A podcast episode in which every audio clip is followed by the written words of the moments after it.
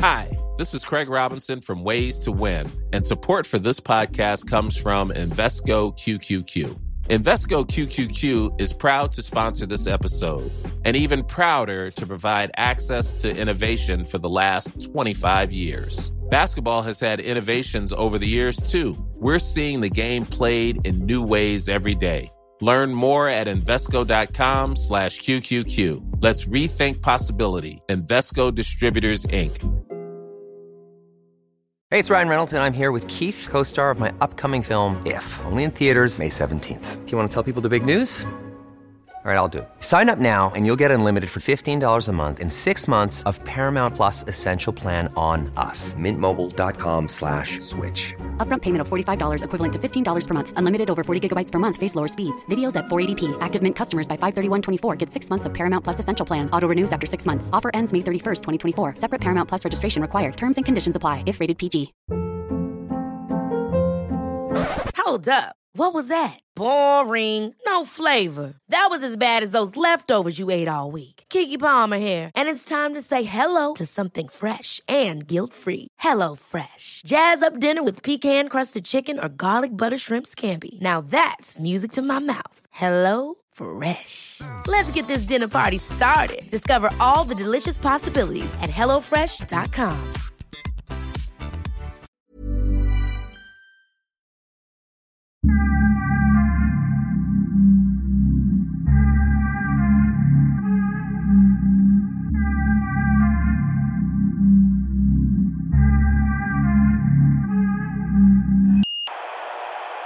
Jag sprang ju på Mikael på väg hit. Mm-hmm. Gör du det?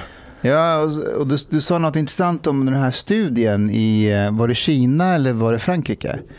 Alltså det var en studie som jag läste, det var någon som hade lagt ut en studie på fejan om att snus eller nikotin motverkar att man smittas av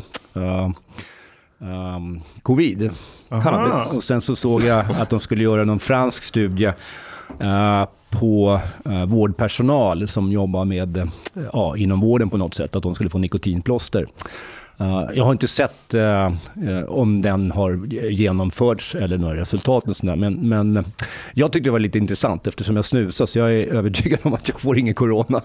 Ja, men jag läste om det i början av pandemin, då såg man också något mönster, men det var bland rökare, så jag trodde att det var röken i sig som gjorde att... Ja, det är nikotinet. Det är nikotinet, ja. Alltså. Så att rökare kan ju också få samma eftersom de motverkas, nikotinet motverkar, fast där har du ju lungproblem och annat istället som du kan få med.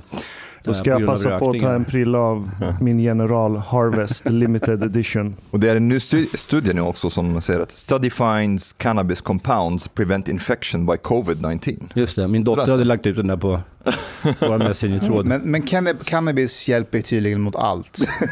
Du kan ha vad som helst som hjälper cannabis.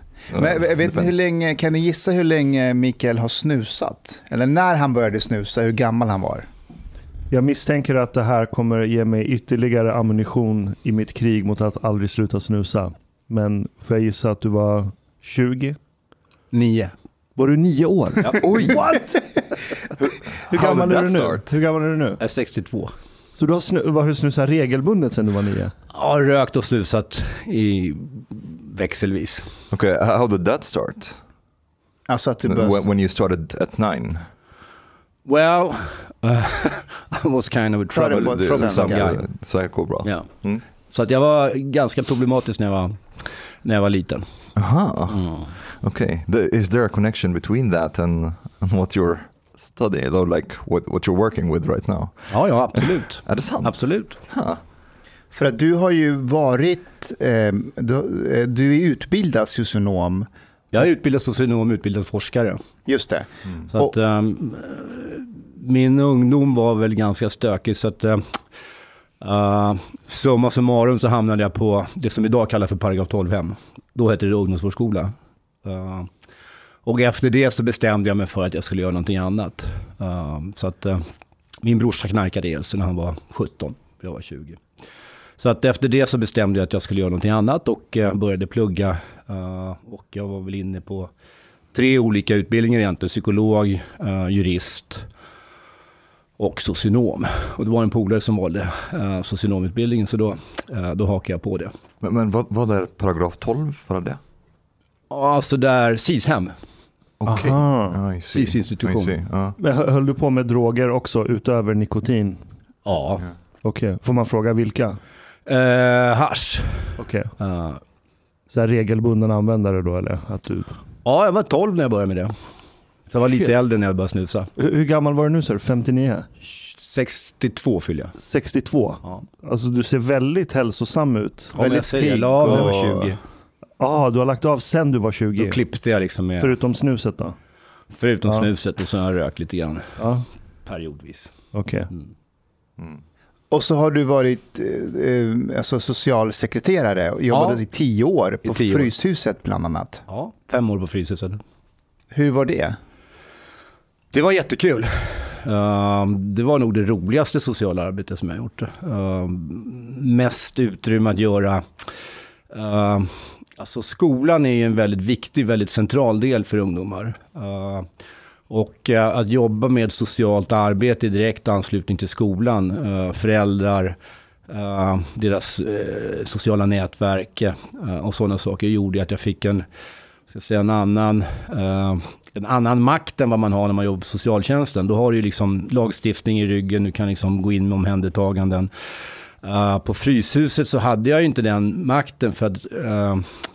titeln var socialsekreterare, men socialsekreterare på Fryshuset kontra att vara socialsekreterare i socialtjänstens regi när man jobbar i kommunen är två olika liksom roller. Den ena är liksom, alltså på socialtjänsten så har du ju liksom, du kan göra omhändertagande, du kan fatta massa olika beslut och sådana saker. Right. Idag vet jag inte hur det ser ut, för nu har det ju blivit så stora förändringar. Delegationsordningar har ändrats och sådana saker. Men jag hade ju jag hade mina chefer, så jag hade min nämnds öra, så att det jag ville att jag skulle göra, det gjorde jag i princip och hade liksom alltid backning på det. På Fryshuset så hade jag också alltid backning, men där kunde jag aldrig inleda någon utredning, genomföra någon omhändertagande eller någonting, för det var ju en skolsocial roll egentligen, så att makten där fick ju liksom utformas på ett annat sätt. Där gällde det liksom att jobba med andra verktyg helt enkelt för att liksom få ungen att vända och göra andra saker. Men vad gjorde du mer specifikt då? Alltså vad hade du för befogenheter som på Fryshuset? Alltså egentligen inga befogenheter, men vi jobbade upp med våra föräldrar som jag hade, så jobbade vi upp med relation, så att vi gjorde intagningssamtal så kom ju ungarna ofta med klackarna i backen och de ville liksom ingenting. De var liksom högstadiet då. Och vi ville att de skulle välja oss. Inte att de blev avlämpade eller placerade hos oss, utan vi ville att de skulle välja oss. Och hade de inte bestämt sig när de kom. Föräldrarna ville, socialtjänsten ville, hemskolan ville. Men ungen kunde vara liksom tveksam. Då sa vi, varsågod, var hemma och fundera vad du vill. Och sen kommer du hit och så talar du om vad du vill, så hjälper vi dig att jobba mot det målet. Men har du ingenting som du uttalar som vilja, så kan vi inte hjälpa dig. För det är du som måste vilja någonting. Sen kan vi hjälpa dig med det som du vill. Och så jobbade vi. Sen så krävde vi då att av föräldrarna då att... dels så krävde vi att de släppte på sekretessen mellan socialtjänsten och oss, skolan. Många av våra ungar, de var ju under utredning eller hade socialtjänsten redan involverad på något sätt. Då blir alltid ungarna liksom jävligt oroliga. Vad innebär det att man släpper på sekretessen? Alltså normalt så råder ju sekretess mellan skolan och socialtjänsten. Du har säkert hört att när socialtjänsten uttalas i media, det kan jag inte säga för det är sekretess. Okay, jag kan inte uttala mig för det är sekretess, jag kan inte säga någonting om det här enskilda fallet för det är sekretess. Och det är ju liksom sekretesslagen som gör att, så att säga, det är den starkaste sekretessen som vi har inom socialtjänsten. Så de får inte lämna ut information till skolan. Skolan får anmäla till socialtjänsten och informera socialtjänsten, men socialtjänsten får inte informera skolan. Okay. Och då begärde vi att ska de börja hos oss, så vill vi att sekretessen släpps. Och det här där kunde en del föräldrar, en del ungar ha lite problem med initialt, innan de så att säga förstod varför. Och det var ju inte för att vi ville snoka deras liv, utan det är så att om en unge lever i en familj som det är stökigt i och vill ha och socialtjänsten är involverad, då blir ungarna oroliga. Och där har du ju alltid det här att å ena sidan så vill ungarna skydda sina föräldrar. De är alltid lojala med sina föräldrar hur mycket som helst. Oavsett om de får stryk eller vad det är för någonting, så är ungarna lojala med sina föräldrar. Å andra sidan så fick de ju ett förtroende för oss. Så de hamnar ju i en lojalitetskonflikt. Om vi inte hade fått föräldrarnas godkännande på att sekretessen bryts. För då är det öppna kort. Då kan vi så att säga, spela med det som är öppet. Annars så blir det något liksom hemligt. Alltså ungarna ska hålla käften, föräldrarna mörkar. Like alltså. Så det var den ena delen, att vi var att vi begärde att få sekretessen hävd mellan oss och socialtjänsten. Den andra delen som vi liksom begärde, det var att ungarna och föräldrarna medgav att vi genomförde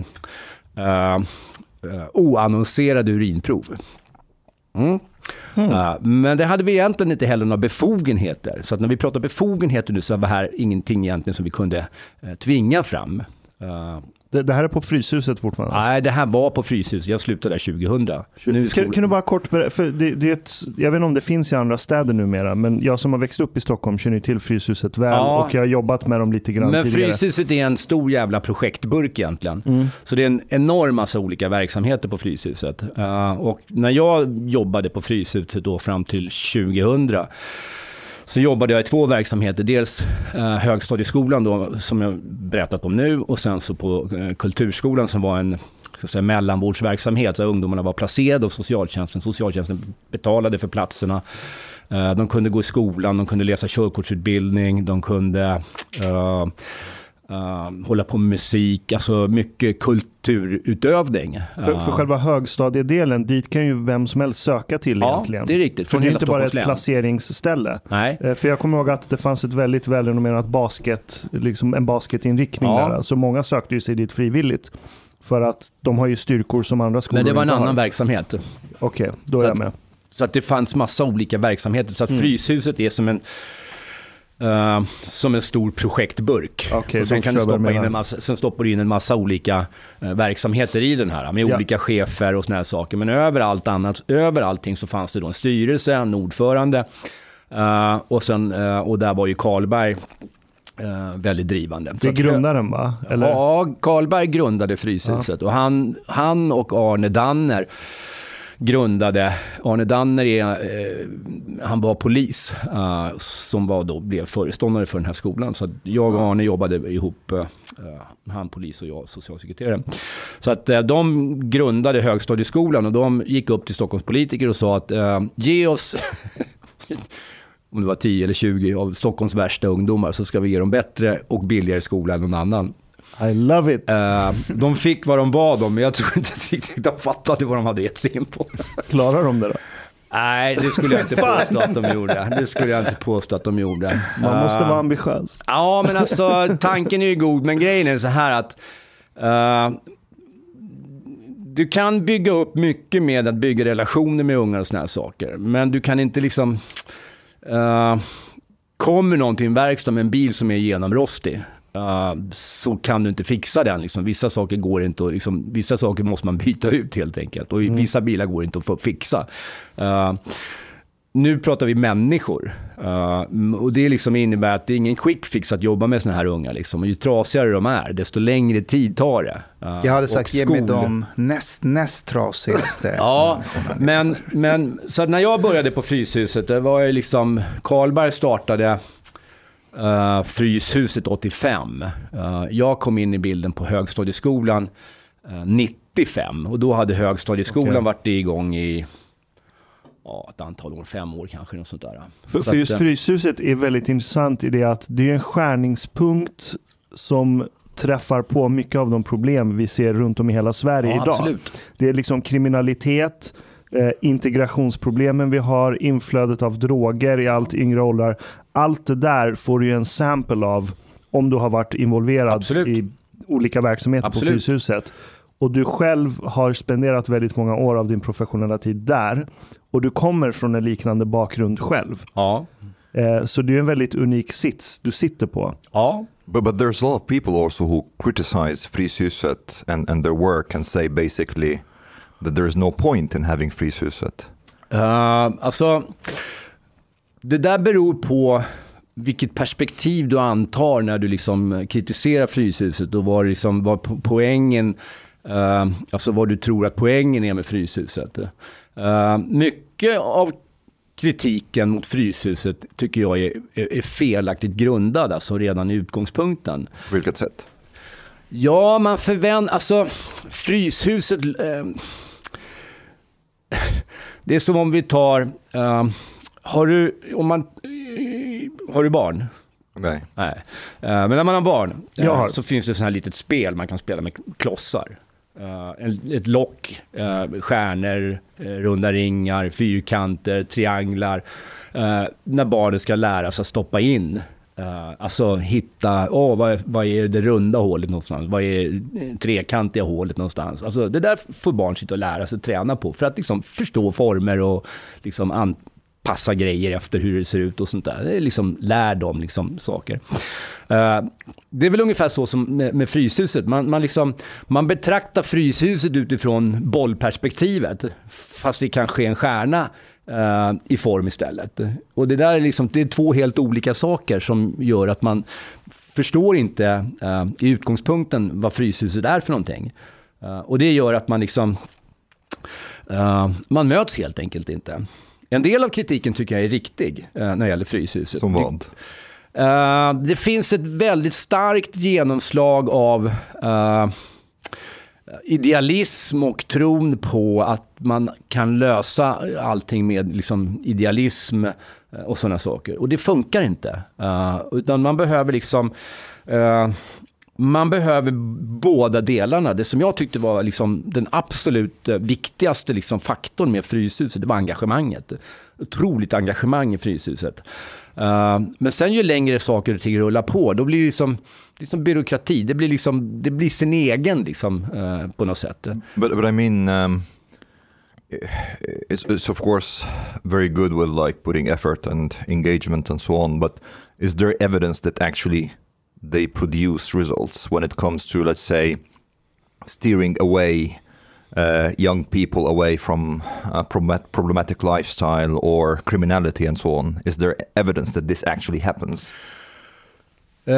Nu vill inte jag uttala mig om Fryshuset som Fryshuset, för det är liksom, jag har inte jobbat med alla olika typer av verksamheter, så det vågar jag liksom inte ha någon uppfattning om. Men och du har ingen affiliation med dem idag, va? Jag har ingenting med dem att göra idag, så att, det är vad jag läser i tidningar och såna här saker. Så att, okay.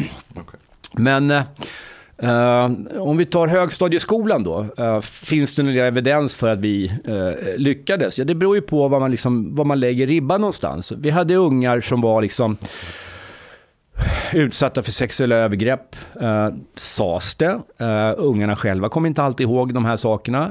Vi var tveksamma till om det överhuvudtaget hade funnits där. Vem var det som sa att de kan ha varit utsatta för det? Du kunde ha en mamma som sa att ett barn var utsatt för sexuella övergrepp av pappans släkt. Okay. Pappan sa att det där stämmer inte, det där hittar bara mamman på för att liksom av massa olika skäl, där det finns jättemycket konflikter mellan föräldrarna. Det som händer är att ungarna blir liksom bärare av den här konflikten. Och de är, som sagt, de är lojala med sina föräldrar. De älskar sina föräldrar, oavsett vad det är så älskar de sina föräldrar och vill ha liksom sen kan det vara så att de inte har haft kontakt så länge med, alltså på lång tid med pappan och såna här saker. Men det finns ändå liksom en god, varm relation till liksom pappa. Då hamnar ungarna i en jävla lojalitetskonflikt. Vilket gör att vi hade till exempel en tjej, hon kom till skolan. Hon hade inte gått till skolan på flera år. Hon kom till skolan. Hon kom till oss i 8:an eller sånt där. Vad gör hon? Ja, hon går och lägger sig i soffan. Och ligger där hela dagarna. Är med oss och äter, är med oss på fikar, är med på aktiviteter. Men hon orkar inte plugga. Hon orkar inte sätta sig och läsa och såna här saker på väldigt lång tid. Det började liksom komma lite såna här saker. Men det är som, kommer de i 8:an och ska gå liksom 8-9, tiden är ganska knapp. De kanske kan gå om ett år och sånt där, men då blir det här, ska man gå överårig? Ja, de är ju liksom socialt mycket mognare än vad de är liksom intellektuellt. Så det är inte säkert att det är bra att de går. Men hon kom ändå till skolan. Och det var ju en stor sak jämfört med att hon låg hemma hela dagarna och inte gjorde någonting. Är det ett bra resultat eller är det liksom skit? Ja, det beror på. Mäter man det i förhållande till ett målrelaterat betygssystem så är det naturligtvis ett kassresultat. Mäter man det i förhållande till att ja, men hon blev gladare, hon verkade må bättre, hon var mer socialt, hon var liksom med i gemenskapen, hon fick en daglig rutin, hon gick upp på morgonen, hon kom till skolan, hon gick hem, hon var inte utstött, hon var inte annorlunda i elevgruppen, de andra ungarna liksom accepterade några sådana saker. Jag menar, så det beror på vad man liksom vill ha för vad ska jag säga, mål att mäta mot. Vi hade en tjej som kom från en skola och där hennes liksom skolgång var liksom riktigt kass. Hon fick pris, hon bodde liksom långt från skolan, hon hade en timmes res till skolan och också så här, inte gått till skolan och liksom jättestrubligt. Ja, hon fick pris liksom efter ett år för bästa närvaro. Hon var alltid punktlig på morgonen, 8:00 var hon där. Och började komma igång med sina studier och såna här saker. Vi hade andra ungar som också kom igång med sina studier. Vi hade ungar som vi då inte förstod var indragna i någon sån här form av hedersrelaterad problematik. Det här är liksom mitten på 90-tal. Och vi då var inte de här sakerna liksom uppe till diskussion överhuvudtaget. Men en tjej som jag jobbade jävligt mycket med, hon var så här... Hon klättrade i princip på väggarna när de började hos oss. När hon kom med sin kurator och mamma och skulle börja hos oss så var hon så fruktansvärt otrevlig mot den här kuratorn. Jag förstod ju senare varför, för den här kuratorn hade liksom suttit och bedrivit liksom någon slags enskilda samtal med den här tjejen som hade jätteproblem i hemmiljön. Morsan krökade, farsan tog med henne. Alltså han var ju liksom från Mellanöstern.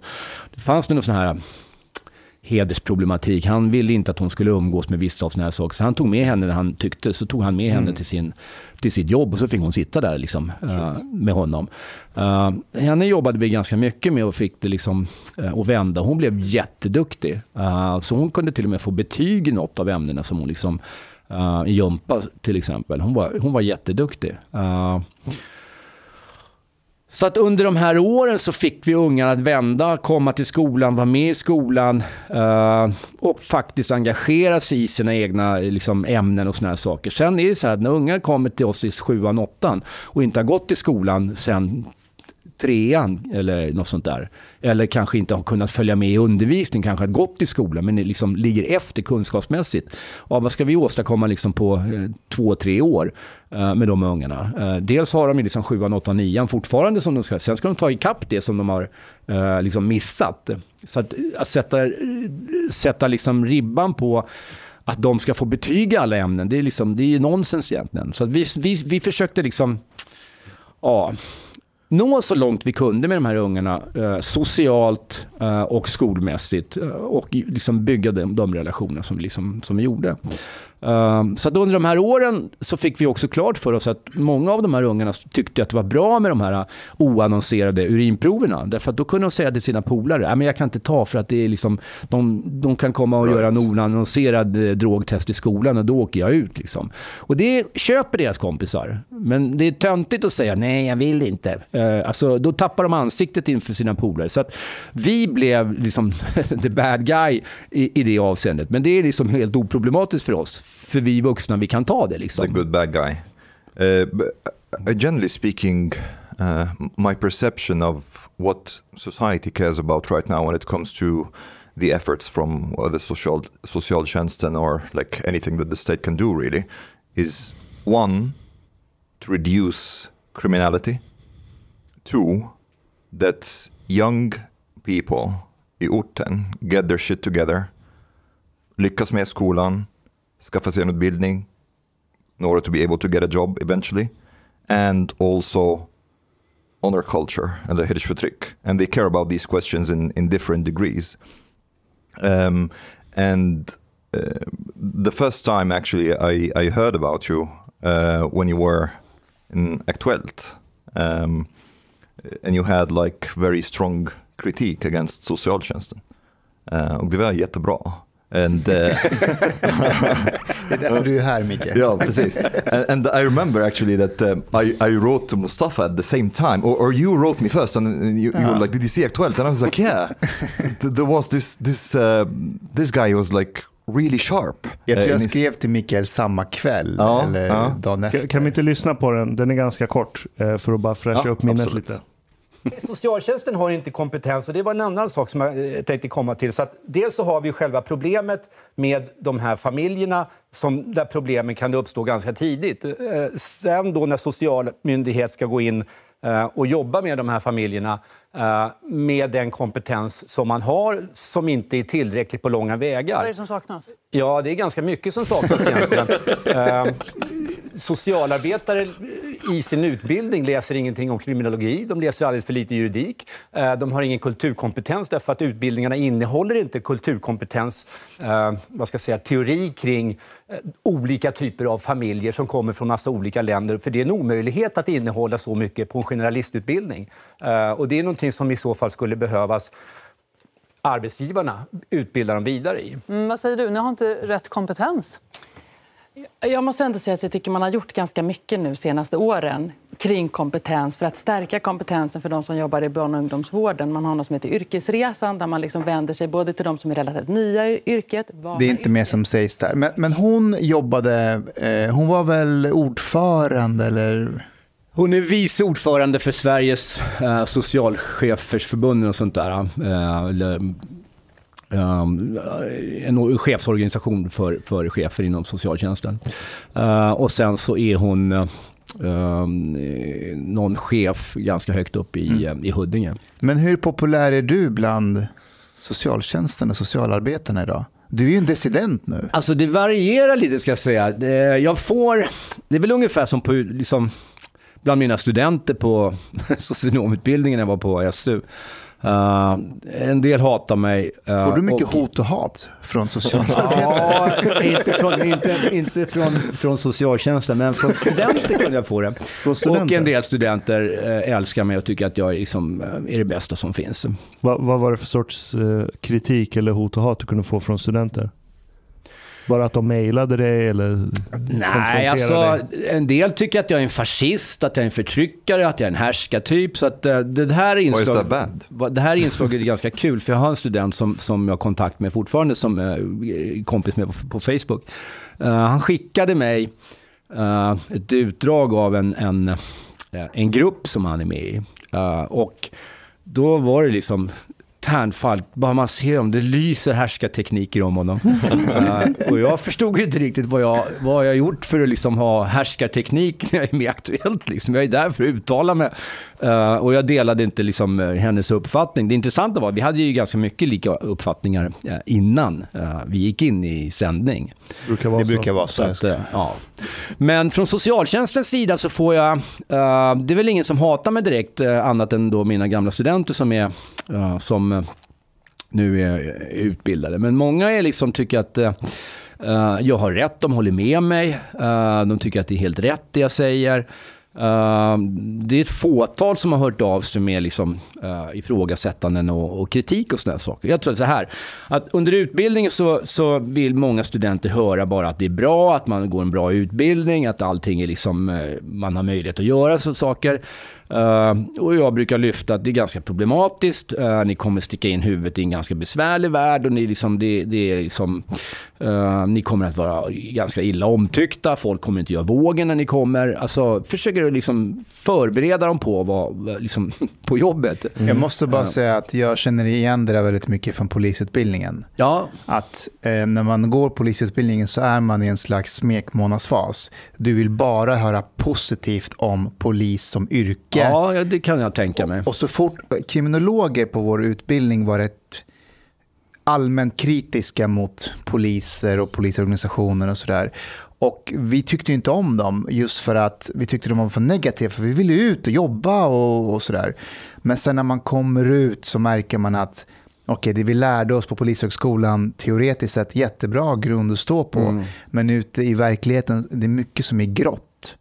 Ja, mycket gråzoner. Men varför gör man så här med just sociologiskt inriktade utbildningar? Det är inte som att när man utbildar läkare så säger man att alla kommer göra vågen för er, alla ni träffar kommer vara friska, ni kommer bara gå dit och säga hej till patienten och så kommer allting vara frid och fröjd. Medan verkligheten är väldigt brutal beroende på vilken sorts läkare du jobbar som. Utbildningarna styrs inte av människor som har jobbat särskilt mycket med socialt arbete. Mm. Och framförallt inte det som jag har jobbat med. Det är ganska apart område inom, skulle jag säga, de flesta socionomutbildningar vad jag känner till. Nu känner jag inte till alla såklart, men av vad jag har sett så är det ett ganska apart område. Jag satt med på en forskarkonferens för några år sedan och då, det var ganska intressant för det var 6 av Sveriges socialhögskolor som var representerade på den här. Och då gick de igenom varje socialhögskola, alltså forskarna då gick igenom den forskning som har bedrivits sedan den här högskolan då började med socionomutbildning och alla doktorsavhandlingar som har producerats under de åren.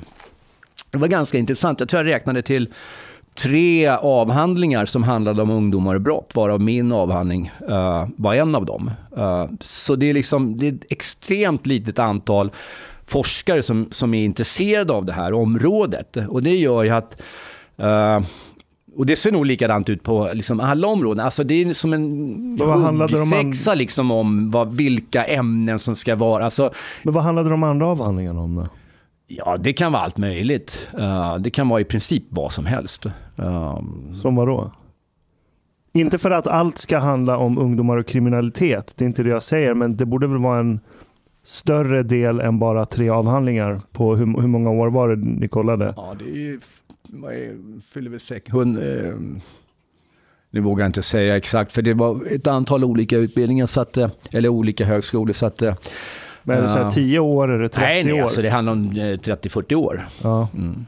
Okay, so if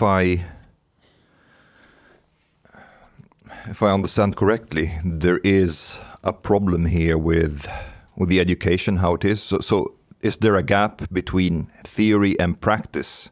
That is the main culprit in causing a dysfunction in the system. There's a gap between idealism and reality in a way, or? Både och. Alltså jag tycker inte att det är fel att man har liksom, läser mycket olika teorier och såna här saker. För det är liksom viktigt att ha teoretiska perspektiv på saker och ting. Du behöver liksom någonting att hänga upp praktiska erfarenheter på. As long as they map onto reality basically. Ja, men alltså, sen måste man alltid liksom anpassa teorierna efter verkligheten. Men jag menar, om du ska jobba med till exempel familjebehandling så måste du veta hur ska du orientera dig i det landskap som du går in i. Det är konflikt, man kan likna med ett konfliktområde. Liksom, det ligger miner här och där. Liksom. Går in här och trampar fel så smäller en mina. Det vill säga döka på konflikten.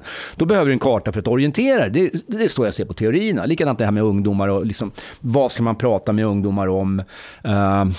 Hur kan man förstå ungdomar som begår brott? Och sådana saker. Så att teori är liksom inget problem i sig, utan problemet blir att det är dålig. För det första är det för lite, för kort utbildning för det mycket komplexa arbete som socialarbetare ska genomföra. Så att min kritik måste ju, när det gäller socialtjänsten, ska ju inte egentligen uppfattas som att den är riktad mot enskilda socialarbetare, utan det är egentligen systemfel. Okay, so if you try maybe to guide us a little bit, give us a ground course in your criticism against socialtjänsten and what should be done in your opinion. Och några exempel från verkligheten kanske. Ja. Alltså, vi hade till exempel en utbildning, en kurs som handlade om utredningar i socialt arbete. Det var en 6-poängskurs som låg på termin 4. Den behandlade då, jag menar det är 6 poäng, det är liksom, vad är det, 4-5 veckor liksom. Så det är liksom inget djupgående, men det gav ändå liksom en karta på sociala problem och hur man kan angripa dem utredningsmässigt, hur man ska utreda så att säga, hur man ställer frågor som ska utredas. Så att det är viktigt att man liksom ställer relevanta frågor, att man följer upp de frågorna som man ställer och får svar på de här frågorna som mynnar ut då i en analys av problemen som man har så att säga tagit sig an i den här utredning utredningen och sen titta då på vad finns det för olika metoder för att jobba med den här typen av problematik. Till exempel en missbruksutredning, så kunde du då använda den här Addiction Severity Index, ASI till exempel, som man använder som teori, liksom modell för att utreda. Jobbar man med unga lagöverträdare så kunde man liksom använda sig av de olika teorier som finns i, liksom, när det gäller unga lagöverträdare. Teori om varför unga begår brott och såna här saker. Så att det här var en sån kurs. Den la man ner på vår utbildning därför att man tyckte att ingenting är så bra att det inte kan göras bättre. Och sen så på grund utav, som jag ser det, att man ville ha sina 4 tunga forskningsämnen, ge dem större utrymme i utbildningen, och då får andra saker stryka på foten. Så resultatet blev då att man tog bort en fungerande kurs. Så nu finns det ingen kurs på Socialhögskolan i Stockholm som är en renodlad utredningskurs. Det innebär att när vi utbildar våra socionomer, då går de ut utbildningen och kan inte utreda. Det innebär ju att det finns ett stort ansvar som läggs på arbetsgivarna, att ni måste utbilda eran personal i utredningsmetoder inom specifika områden som de här, liksom, studenterna då, eller färdiga socionomerna kommer ut och ska jobba inom. Mig vetligt så sker det där i väldigt begränsad utsträckning, om alls. Och det beror ju ofta på att nu ska jag vara riktigt otrevlig. Go for it. Det beror helt enkelt på att jag har aldrig stött på att de som blir chefer inom socialtjänsten är de som är bäst på det som är viktigt att vara bäst på i socialt arbete. Utan det är folk som lyckas hänga sig kvar tillräckligt länge i systemet som blir chefer. Vilket innebär att du har inte liksom den bästa kompetensen som chefer. Och det gör ju att de vet ju inte vad personalen behöver, för de har aldrig varit duktiga på det här jobbet. Om vi nu pratar om unga lagöverträdare, så har de aldrig varit duktiga på att jobba med unga lagöverträdare och få resultat. Är de själva socionomer? Ja, de är socionomer. Men socionomutbildningen, det är egentligen bara ett antal kurser som man stoppar in, packar och kallar det för socionomprogram. Men det är liksom, det är så det ser ut. Så att de som blir chefer har inte den kompetensen, och det gör att de vet inte vad personalen har för behov för att kunna jobba framgångsrikt med de här ungdomarna. Jobbar man i Rinkeby till exempel, så har man helt andra kunskapsbehov än om man jobbar med unga lagöverträdare i Bromma, där jag jobbar till exempel. Jag jobbade uppe i, liksom, min fru är från Äppelviken där uppe. Det finns sociala problem där också, men de ser helt annorlunda ut än om du jobbar i Rinkeby eller om du jobbar i Blackberg eller var du jobbar någonstans. Så här har du då ett problem att de som kommer ut har otillräcklig utbildning, men de är behöriga att jobba var någonstans som helst med vilka typer av ärenden som helst. Och idag så är det så att de som räknas som erfarna socialarbetare, de har jobbat ungefär 2 år. Därför att det är som flykt från yrket. Folk hoppar runt, dels för att det är ett sätt att få upp lönen, såklart så hoppar man runt. Men också för att det är så tungt och det finns så lite, liksom, uppbackning egentligen. Och jobbar med de här, som vi har sett den här rapporten från Göteborg till exempel, där socialarbetare blir hotade och såna här saker. Man vågar inte göra omhändertaganden på grund av, liksom, klanvälde och såna här saker. Och får man då ingen uppbackning, det är klart man inte går in och, liksom, jobbar med såna här saker. Så att det är liksom, du får inte en kompetens som du bygger upp uppifrån, utan vad du får är papegojer som säger att det här är bra, vi gör vad vi kan och vi har duktiga personal och såna här saker. För vad ska de säga? Får jag fråga dig, när du är på utbildningen och träffar elever på socionomutbildningen. Studenter. Den generella, liksom, studenten, vem är hen och var kommer hen ifrån och vad har den för uppfattning om världen och yrket?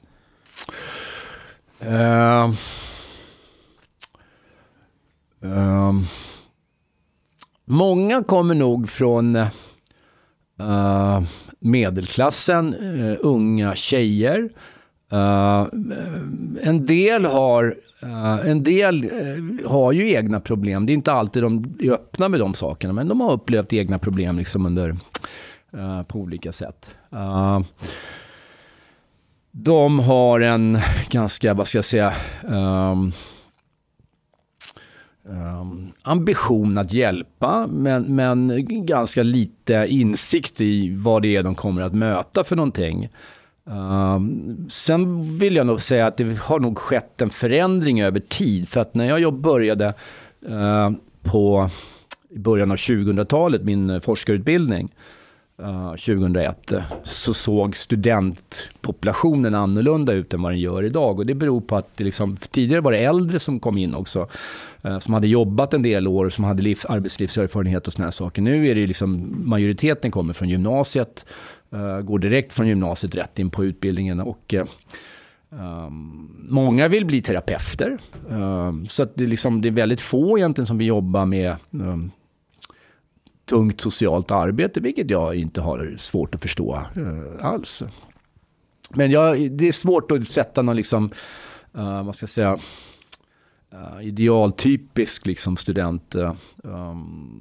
Och jag tror att det ser väldigt olika ut beroende på var någonstans i landet man tittar också. Jag tyckte att du satte fingret på någonting innan, att när man... Det här är lite min uppfattning när jag håller på med integrationsfrågor och träffar lärare och socialarbetare, gode män och sådär, även poliser. Det är att man har oftast en karta av verkligheten, och så går man ut i verkligheten och försöker navigera sig genom verkligheten med den här kartan. Och så stämmer inte Nej. Kartan. Då försöker man försöker inte då ändra på kartan av verkligheten, man försöker ändra på verkligheten på något sätt. Jag förstår lite vad jag menar. Alltså att, det är inget fel på kartan, tänker man. Kartan stämmer. Men verkligheten måste anpassa sig till kartan. Det märker jag med integration, att vi vill att integration ska gå till på ett specifikt sätt. Men det gör ju inte det. Det går till på ett annat sätt. Ja. Och då säger, och när jag försöker beskriva att nej, men det är så här det lite går till, då säger man nej, men det är fel sätt, det ska gå till på det här sättet. Känner du igen det lite? Du nickar ju, men... Jo, men alltså, absolut. Man vill att det ska vara på ett visst sätt, man vill inte riktigt se hur det ser ut. Sen lever vi i en ganska omvälvande tid, och det är därför jag också har svårt att se, alltså fånga som idealbilden eller idealtypiskt vad studenten av idag är, för att det är så olika studenter egentligen, och det beror lite grann på att samhället i sig också är ganska polariserat. Vi har hela den här woke-rörelsen och såna här saker, antirasismen, som man hamnar i skottlinjen för som lärare. Jag ska ta ett exempel om hur hur skruvat det kan bli. Och det här har jag upplevt ett antal gånger under årens lopp. Det finns ett fall från Klippan 1993. Jag vet inte om ni känner till det här Klippan-fallet. Två rasister som sitter och pratar, och de ska gå ut, och så säger de att de ska gå ut och kniva i neger, säger de ordagrant. Och det här är då har vi diskuterat, då har jag haft det här rättsfallet i straffrätten. Och då tar jag upp det här fallet utifrån frågan om det är unga lagöverträdare. Och den ena killen då är 16 år och döms till fängelse. Och när kan man döma en 16-åring till fängelse? Jo, det är till exempel vid så allvarliga brott som mord. Och då diskuterar vi uppsåt. Det vill säga, de säger att de ska gå ut och döda en person och gör det. Och det finns också en försvårande omständighet, eftersom brottet riktar sig mot en person med en annan hudfärg, och att det är hudfärgen i sig som är så att säga central för att de ska döda den här personen. Då blir jag anmäld för att jag använder n-ordet. Och då är liksom, och det här har skett ett antal gånger.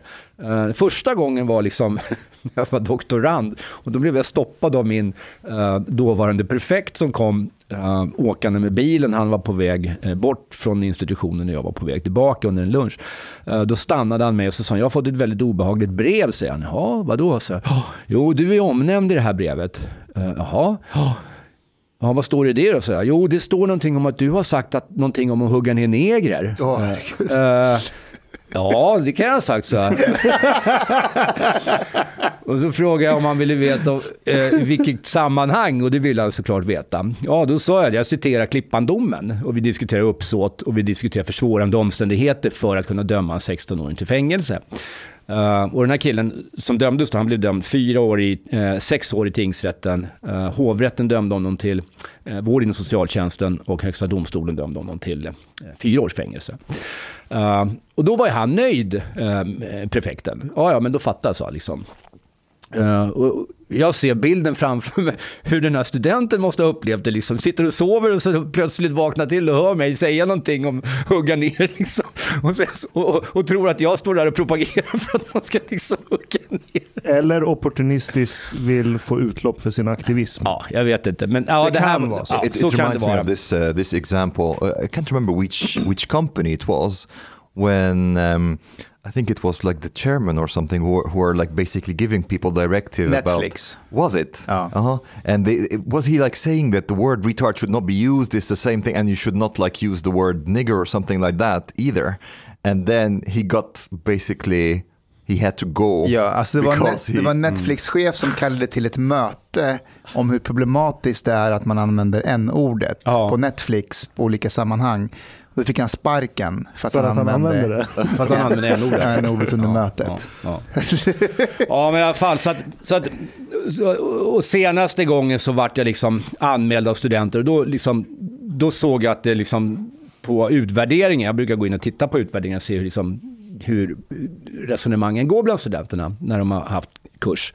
Och då var jag in och tittade och då var det återigen någon student som uppfattade eller som beskriver att när jag har citerat det här fallet att jag står och pratar om mina egna åsikter. Alltså ungefär som att det var en åsikt som jag hade. Vilken åsikt då? Om man huggar ner den här personen med en... Alltså när jag citerar domen med hugga ner och sen n-ordet så uppfattar jag liksom... Och du ser vad krångligt det blir när man ska prata om en sån här och inte kan använda ordet.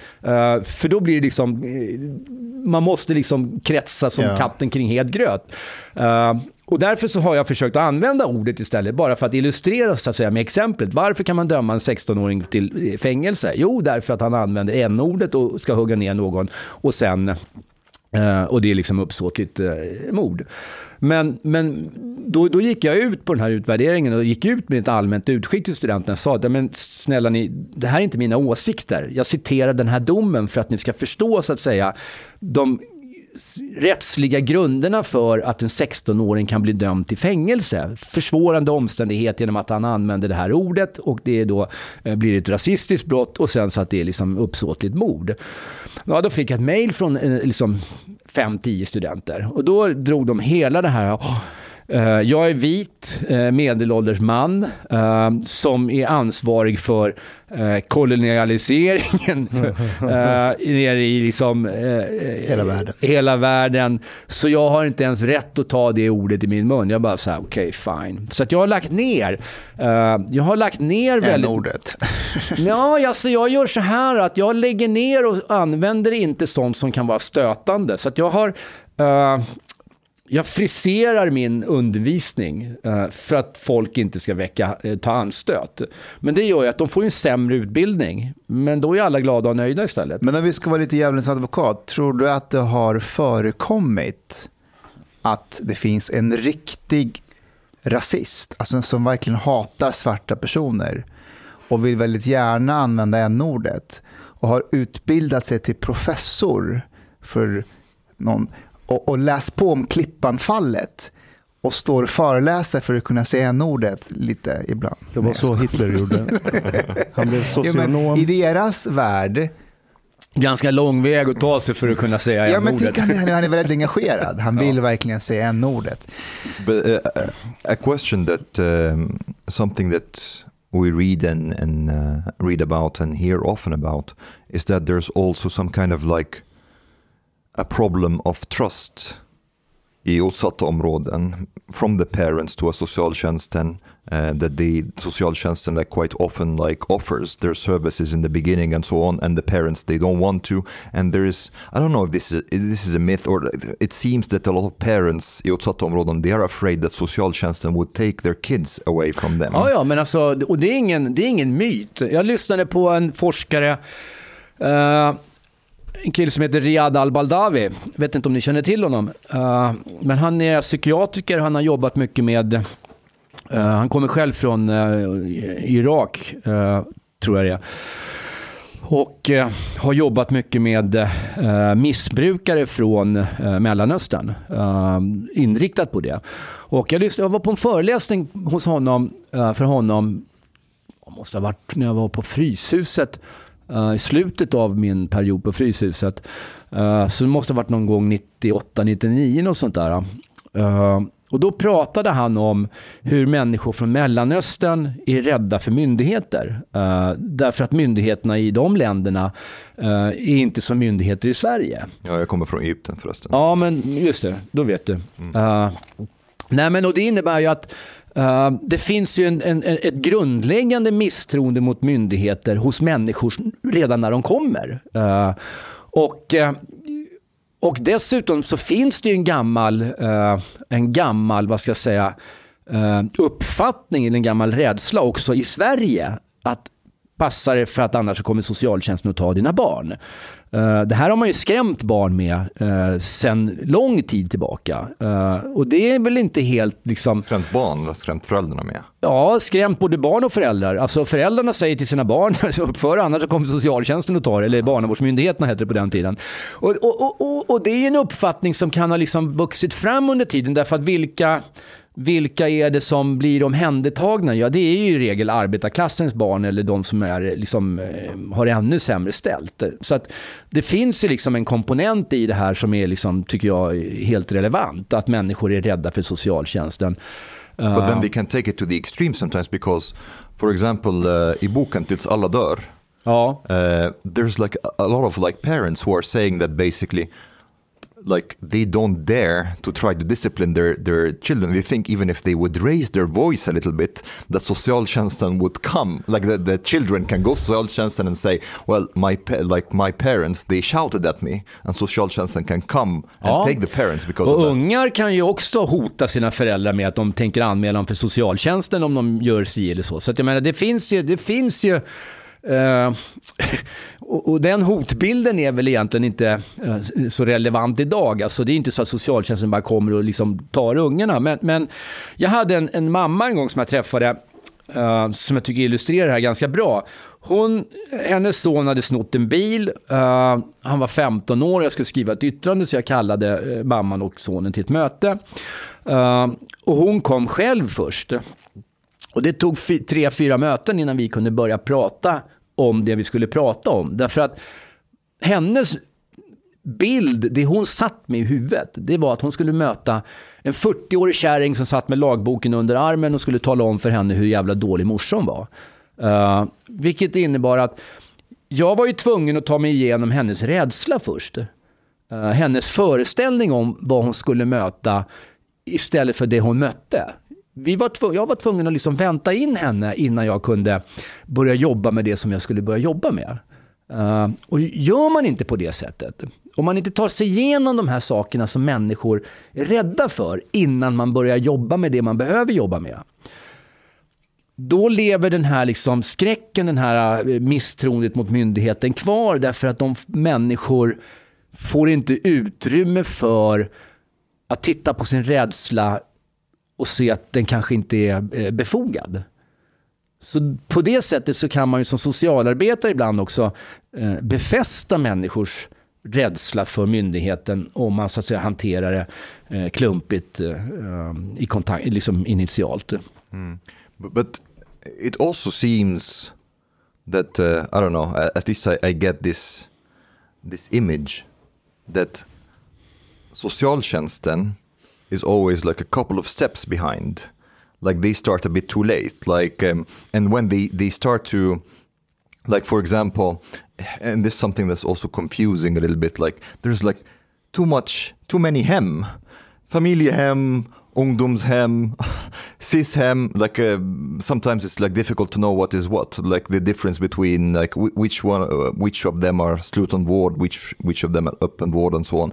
So is it possible that basically there should be a bit more drastic measures taken at a more early age in order to prevent kids from basically getting into a criminal life, or?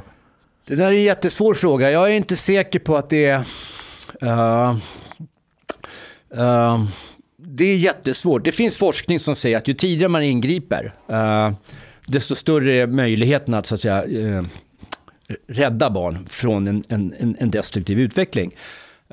Så teoretiskt, ja. Men sen kommer det till det här att vad ska du göra av dem någonstans? Det är inte så att vi har liksom en uppsjö av bra familjehem som bara står och väntar, utan det är ganska komplicerat att hitta bra familjehem. Det är ganska komplicerat att hitta bra HVB-hem, alltså ställen där man ska göra av ungarna. Så teoretiskt så jag är osäker på om det där liksom, om det är möjligt liksom, eller rent praktiskt. Teoretiskt är liksom, så är det riktigt. Vi vill gärna ingripa tidigt och vi pratar om att vi ska ingripa tidigare och såna här saker.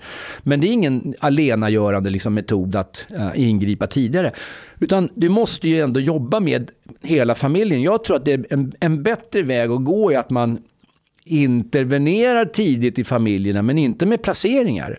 Utan att det handlar om, och där, här kommer ju då kulturkompetensen in.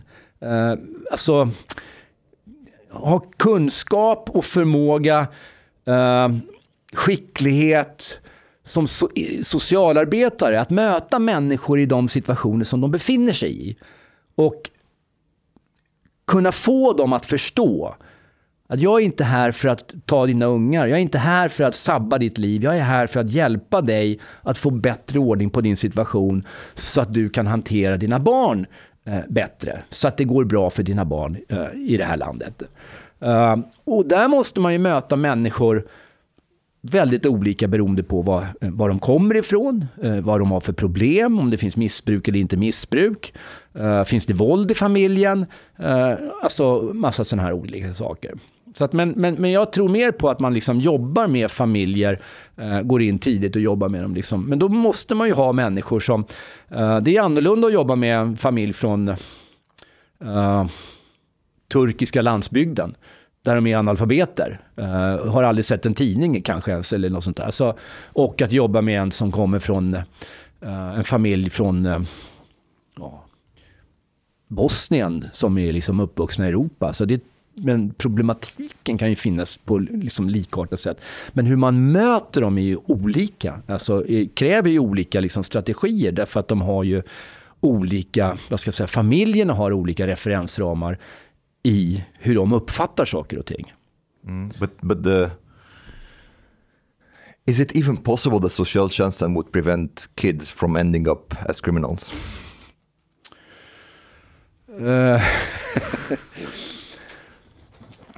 Jag tror att socialtjänsten skulle kunna uträtta betydligt mer, men vill inte familjer ha hjälp, då är det ganska svårt. Jag är nyfiken på en grej. Hur, för du nämnde ju att du började snusa när du var 9, du började röka cannabis när du var 12, din bror gick bort av knarkmissbruk.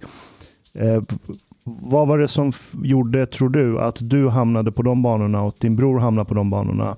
Och hur kom ni ut ur det här? Alltså,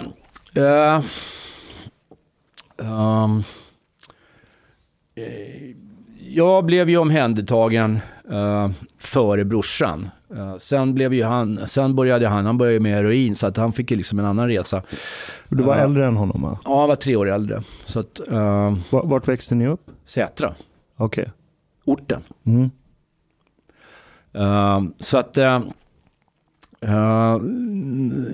och när jag väl blev omhändertagen så hade jag ju liksom ett fängelsestraff hängande över mig. Så att för mig var det så att nu antingen gör jag någonting åt det här, eller också så kommer det gå ganska käpprätt liksom. Jag är liksom ingen, vad ska jag säga, jag är ingen slätstruken person, utan jag gör liksom antingen är jag on eller off. Och håller jag på med skit så håller jag på med skit liksom. Så jag bestämde mig för att men nu ändrar jag liksom på mitt liv. Och sen blev brorsan omhändertagen och placerad på en annan institution, men jag såg till att han kom dit där jag var. Och då var jag liksom på väg ut. Då hade jag liksom brutit med alla mina polare och bestämt mig för att jag skulle liksom börja plugga, gå in på folkhögskola, läsa upp mina betyg. Men hur hamnade du där från början, tror du? Var det frånvarande föräldrar? Var det dåliga förebilder? Alltså, det är en ganska... Alltså, enkelt uttryckt så var det så här. Det var mycket våld, mycket fylla i min familj. Min mamma höll på med ganska mycket såna här självmordsförsök som var primärt riktade mot mig för att hon tyckte inte att jag brydde mig om henne tillräckligt mycket. Så att, för att ge dig skuld då, eller? Ja, det var ju liksom det sa hon. Hon sa inte att det var ju för att ge mig skuld, men hon sa att det var för att inte jag brydde mig om henne tillräckligt när hon var gammal för några år sedan innan hon dog. Så sa hon uttryckligen att det var för att inte du brydde dig om mig tillräckligt mycket. Så att det var ju liksom, så att jag ägnade min tid åt att jag var ganska bra på idrott liksom, men sen när den liksom föll bort, min pappa och mamma skilde sig och han flyttade och där föll väl liksom mycket av min liksom, stabilitet i tillvaron, och då var det liksom mycket droger och så att när jag väl blev omhändertagen så var det liksom ett stopp, och där kom jag till liksom insikt att men jag måste liksom vända, och jag hade bra personal runt mig. Så jag är förmodligen ett av de mest lyckade ungdomsförskolefallen i historien. Men jag bestämde mig för att nu liksom bryter jag. Så jag klippte med alla mina polare, jag blev helt nykterist och jag bestämde mig för att jag skulle plugga upp mina betyg. Och då, några år tidigare så hade jag liksom tagit mitt betyg och bara rivit liksom i bitar och sagt aldrig mer skolan. Liksom. Jag gick ut 9 med 1,6 i snitt. Så det var liksom ettor och streck, typ en enstaka 3 här och där. Det slår mig när jag lyssnar på dig att du säger jag bestämde mig. Ja, men det är riktigt. Ja. Så att min uppfattning är det här med socioekonomiska faktorer. Och nu har jag liksom, det där har jag grundat på länge. Nu kommer jag i kontakt med... Det var det jag ville nysta i. Ja, men alltså jag kom i kontakt med en person som... tipsade mig om en forskare som heter P.O. Wickström som har utvecklat en modell som heter Situational Action Theory som är en vad ska jag säga, vidareutveckling av en teori som heter sociala band som jag tycker är en bra teori, förstår varför ungdomar liksom börjar med brott och sådana saker. Men i Sverige har vi liksom överdeterminerat det här med socioekonomiska faktorer, ungefär som att det är liksom helt determinerande. Socioekonomiska faktorer, ja, då är det liksom, då blir man brottsling. Ungefär så att man inte har något eget ansvar, ingen egen vilja, ingen egen möjlighet liksom. Och det där tycker jag är liksom väldigt mycket bullshit, och det visar ju också att det är väldigt få som kan så att säga visa statistiskt att det finns en stark liksom förklaringsdel i socioekonomiska faktorer, och det är inte så konstigt eftersom de flesta människor som lever med under taskiga ekonomiska förhållanden blir inte kriminella. Mm. Så varför blir vissa kriminella? Jag tror det där handlar liksom om många olika liksom, drivkrafter. Jag tror att en hel del av de här ungarna är liksom, i Rinkeby. Jag tror att det är en, vad ska jag säga, snedvriden frigörelseprocess från sina föräldrar som gör att de har detroniserat sina föräldrar. Och det finns ingen annan som styr dem, och då är de hänvisade till sig själva. Och där har de inte själva tillräckligt med styrning heller, vilket gör att det blir liksom, och hamnar man då i liksom konstellationer med andra ungdomar med samma liksom problematik. Och det finns liksom drivkrafter för brott och såna här saker, så blir det. Men jag skulle säga att det finns ingen som kan göra om någon annan. Utan det är bara du själv som kan fatta det beslutet. De som kan göra någonting, till exempel socialtjänsten, för de har resurser, det är att backa upp någon som har fattat det här beslutet. Men man kan inte få någon att liksom fatta beslutet om personen inte själv vill. Och det är därför jag är... och så har jag jobbat med mina ungdomar också. Och som jag sa tidigare, inledningsvis, så jobbade vi på Fryshuset också i högstadieskolan.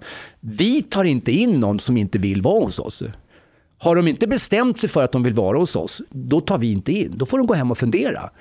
Får vi konflikter på skolan och vi inte kan lösa konflikten för att ungarna säger jag vet inte. Fine, var hemma en vecka. Eller hur lång tid behöver du fundera? Du får en vecka, så tar vi ett nytt möte med föräldrar och socialtjänsten. Har de inte bestämt sig då heller? Nej, men var hemma en vecka till. Tills de har bestämt sig.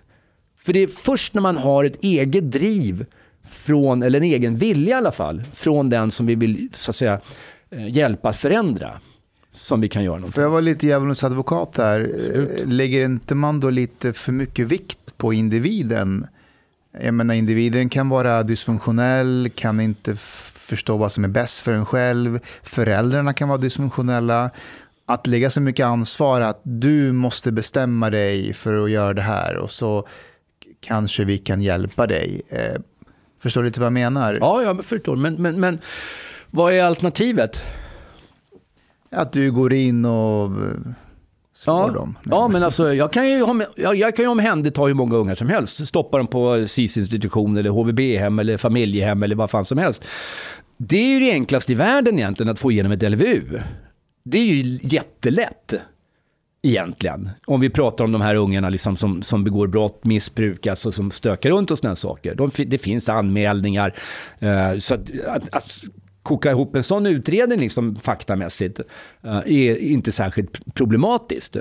Men det problematiska är ju vad ska du göra av dem om du ska ha en förändring? Att låsa in någon är inget svårt.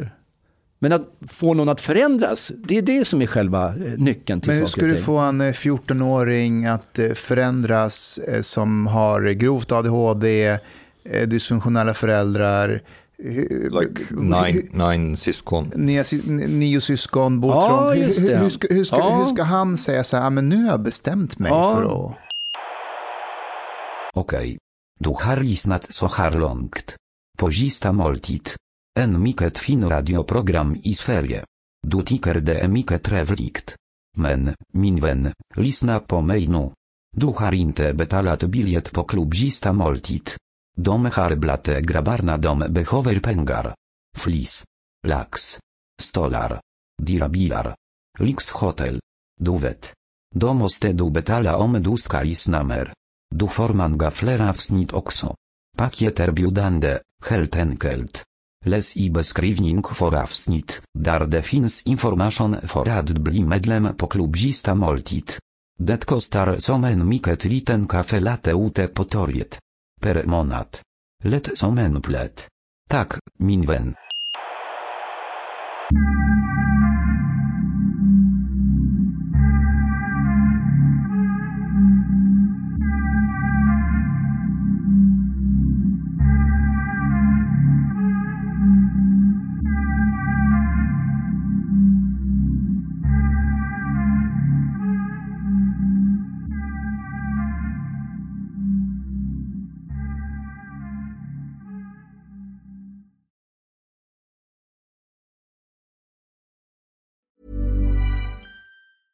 Ever catch yourself eating the same flavorless dinner 3 days in a row? Dreaming of something better? Well, Hello Fresh is your guilt-free dream come true, baby. It's me, Keke Palmer. Let's wake up those taste buds with hot, juicy pecan-crusted chicken or garlic butter shrimp scampi. Hello Fresh. Stop dreaming of all the delicious possibilities and dig in at HelloFresh.com. Let's get this dinner party started. Hi, I'm Daniel, founder of Pretty Litter. Did you know cats tend to hide symptoms of sickness and pain? I learned this the hard way after losing my cat, Gingy. So I created Pretty Litter, a health monitoring litter that helps detect early signs of illness by changing colors, saving you money and potentially your cat's life. Pretty Litter is veterinarian developed, and it's the easiest way to keep tabs on your fur baby's health right at home. Go to prettylitter.com and use code ACAST for 20% off your first order and a free cat toy. Terms and conditions apply. See site for details.